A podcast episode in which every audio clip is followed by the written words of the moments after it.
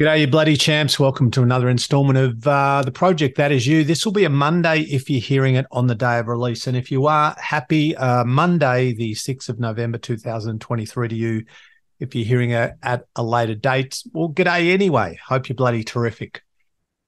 So I've spent a lot of my life doing things uh, that didn't work. And sometimes I did things that didn't work for a very long time. And I've spent a great deal of my professional life as a coach and a mentor, an exercise scientist and a gym owner and a speaker and an author and uh, something of a human performance, I won't say expert, but coach, I guess, right?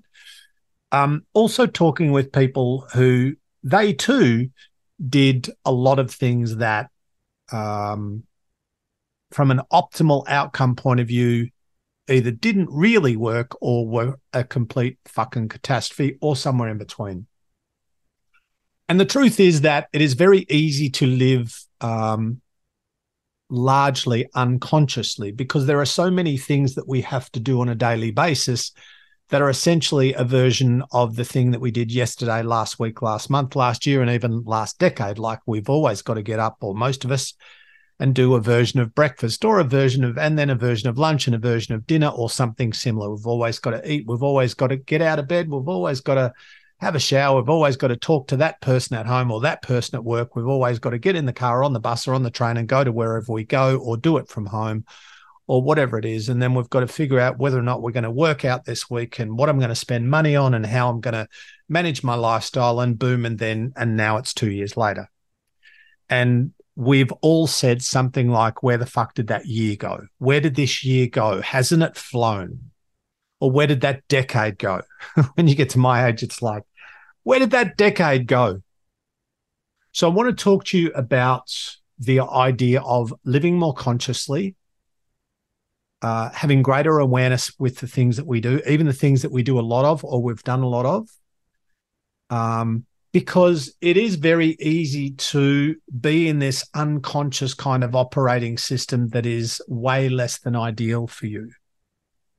And so we wind up at whatever age, at twenty-five or thirty or forty or seventy or eighty, and we say things like, this wasn't my plan, or this wasn't my goal, or I am not where I want to be, or I'm not Um, in the physical, mental, or emotional state that I want to be, or I'm not in the financial situation that I want to be, or the job, or the career, or the industry, and so on. And some of that, some of that is somewhat unavoidable, depending on what we're talking about, but a lot of it is stuff that can be managed, largely managed and changed by us, if not somewhat influenced by us. So the truth is, for better or worse, you and I are always producing results. Like I'm always producing results with this podcast. For a really, really practical example, I can go, all right, well, I'm doing seven podcasts a week. Uh, I'm doing a couple of these, the kind of solo versions. I'm doing five or so interviews a week. Um, what are my results telling me? What am I, how many people are listening? How many people like it? Do we get good feedback, bad fe- feedback? How, somewhere in the middle? How much of all of that? Um, what's the consensus? What's what's working? What's not? Are these are these solo ones any good? Do people fucking love them? Do they hate them? Um, is there value for people? Uh, and then are people, what are they? Are they doing something with the information? This is what are they operationalizing it? Are they turning the theory into some kind of behavior and action? And then is the behavior and action becoming some kind of re- real world results? That's what I think. Is this working? Is the is my approach to this thing now? Whether or not this thing is my diet, whether or not this thing is my lifestyle, whether or not this thing is my podcast, whether or not this thing is the way that I spend money. This thing could be the, my relationship with my parents. God bless their little fucking very old socks, right? Is what I'm doing working? Does what I do align with my values? Is the way that I live? Are my choices and behaviors and actions and outcomes aligned with who I want to be and how I want to be? Am I living day to day in a conscious manner, or am I operating largely unconsciously? Am I doing today, Monday, what I did yesterday, Sunday, um, apart from the work bit, I guess? Am I kind of just doing another version of yesterday? Now, on, on a level, that's always going to be, well, yes. But is there something that I did yesterday that really wasn't optimal, that didn't work, that was substandard in terms of who and how I want to be, that I could do better today? Because I'm guessing, I could be wrong, but I'm guessing that you don't want to wake up in a year and still not be addressing the things that right now you want to address. I'm guessing that you don't want to wake up a year from hearing this conversation or this dialogue. You don't want to wake up in a year and still be in that place, be that physical, mental, emotional, practical, social, financial, spiritual, perhaps. If there's something that wants to sh- that you want to shift or change or improve or adapt, I'm assuming that you want that definitely to be addressed in a year and changed and maybe completely different. And maybe you want some of your existence to be quite different to your current existence. I'm with you. I'm like, well, great. Let's reverse engineer that. Where do you want to be in twelve months, either literally, practically, financially, physically, um, emotionally, mentally, socially, geographically, perhaps? You know, do you want to be working for you? Do you want to be working for a boss? Do you want to be working? Do you want to drive to work each day? Do you want to work from home each day? Do you want to do more weights? Do you want to eat better? Do you want to, do you want to repair that broken relationship with that person that you love that you're not talking to? Do you want to be less anxious? Do you want to become a corporate speaker? Do you want to write a book? Do you want to build your own micro business? Do you want to stop working in an office and start working outdoors? Well, I don't know what it is that you want to do, but but you do. And when you know what that thing is, then you have a chance to create a plan, a structure, a process, a timeline, and step into that. Because perhaps on your current trajectory, I could be wrong, but perhaps in the middle of your current operating system, perhaps in the middle of your typical doing and thinking, perhaps in the middle of that, you're not going to end up where you would like to end up in a year. This is not self-loathing. This is self-awareness. This is courage. This is honesty. I am constantly thinking about, what am I doing that's not working? What is, what am I wasting time on?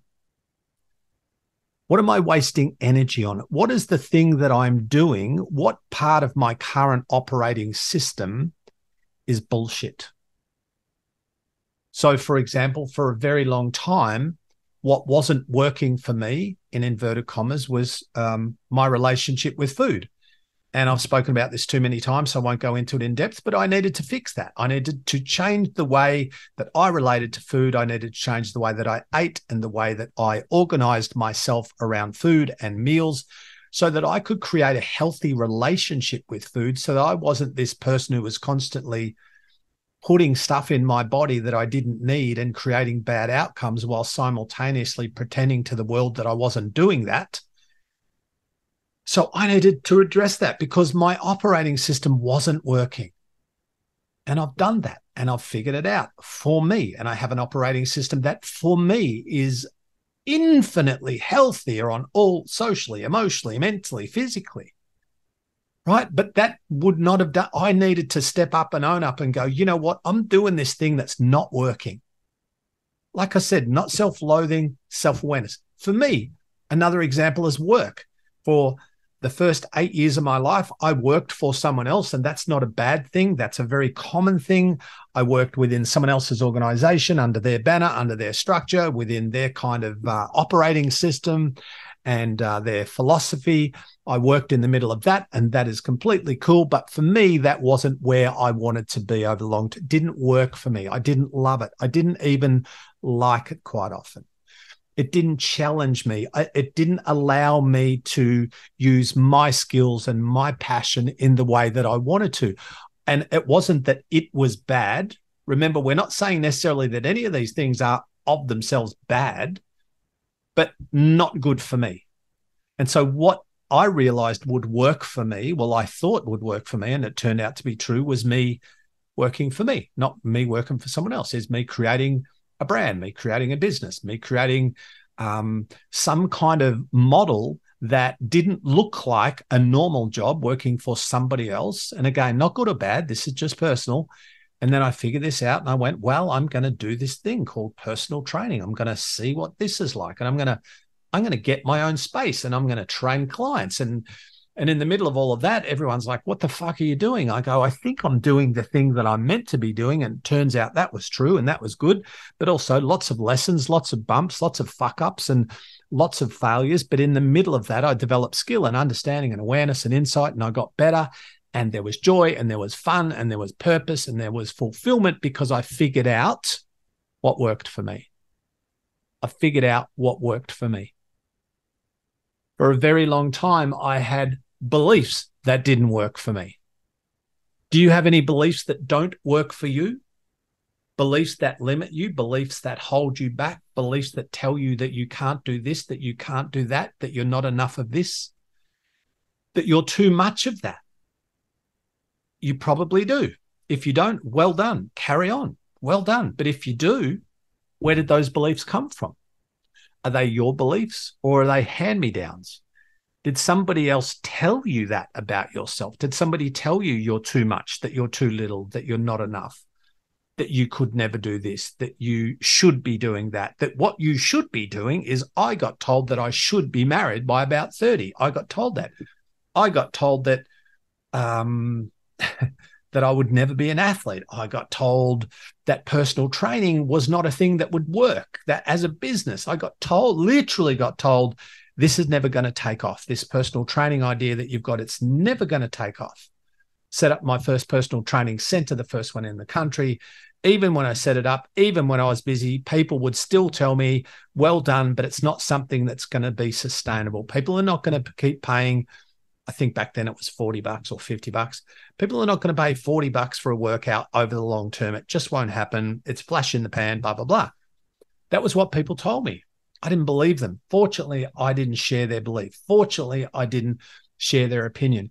It's very, um, or it can be very difficult to think for yourself when you are surrounded by people, and there's no pity in this, but even people that love you and want the best for you, who don't share your vision, or who see you a certain way, and the way that they, they see you or understand you or experience you, that is a completely subjective observation, and that does not necessarily speak to your potential or your capacity for greatness or for mastery at all, because they see you the way that they've always seen you. And again, I think quite often, in fact, probably most of the time, it's not that the people that are doing this to us are trying to undermine us. I think on some level, I know that for many of the people who told me don't set up a personal training center, um, it ain't going to work. I, I actually think most of them were trying to protect me from pain. I think they genuinely thought it's not going to be a thing. It's not going to work. You know, my first thing, I spent all the money in the world that I had setting up this studio, literally all the money except for two hundred dollars. Like I had no money left. Um, I signed a three-year lease, which my parents and a few other people thought was crazy. I started this thing. Um, and, of, of course, they could have been right. They could have been right. But if it didn't work, um, that would have been okay. It's not a death sentence, and I would have learned, and I would have developed understanding and skill and insight, resilience, and all of those things that I talk about. But it worked. It worked.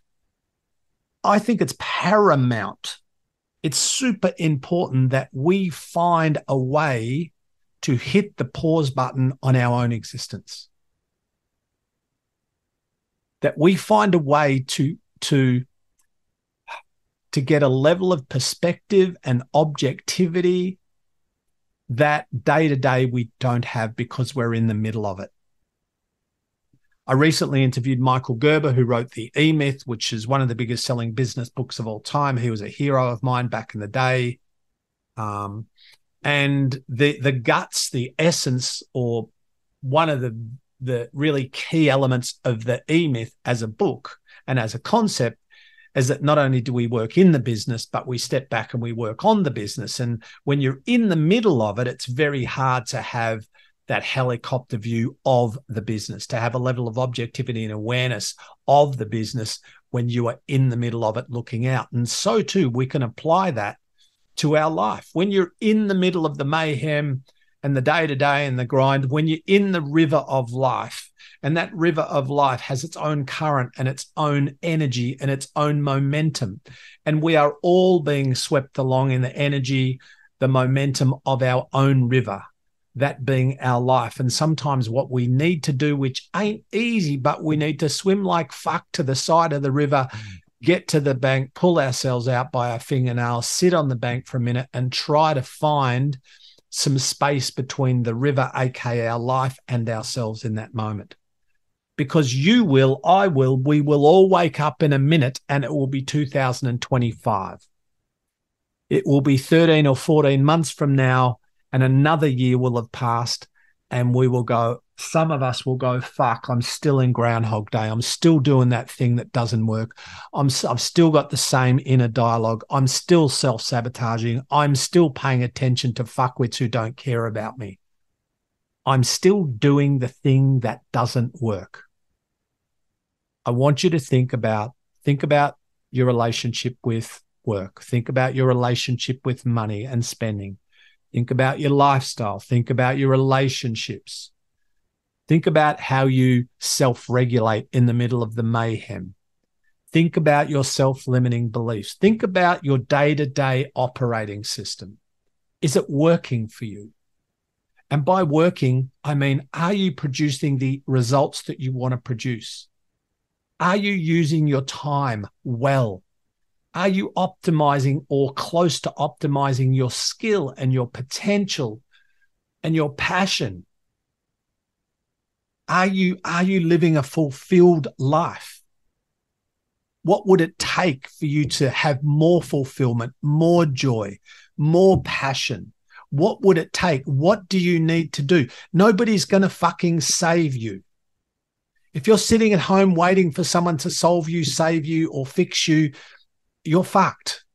You are the author of your own story. You are the driver of your own car. Don't be the passenger. Don't be the passenger in your lo- own life. Don't be the victim. Don't be that person who, who tells himself constantly that life is unfair and life... By the way, life is unfair in the sense that life is not a conscious entity thinking about you. It's just an accumulation of stuff that keeps moving forward. And of course, bad things will happen to you. And of course, people will be unfair and nasty. I get it. And it's not that I don't empathize, but you don't need my empathy. I, I'm not interested in making you feel great for five minutes of empathy and compassion. I'm interested in what you do with your fucking life, because you listen to me because you want a better life or a better body or better habits or better behaviors or relationships or income or situation or circumstance or environment. That's why you listen. At some stage, we've got to go, this thing that I do doesn't fucking work. So I'm going to change it. And yes, it's hard. And yes, I'm scared. And yes, it's uncomfortable.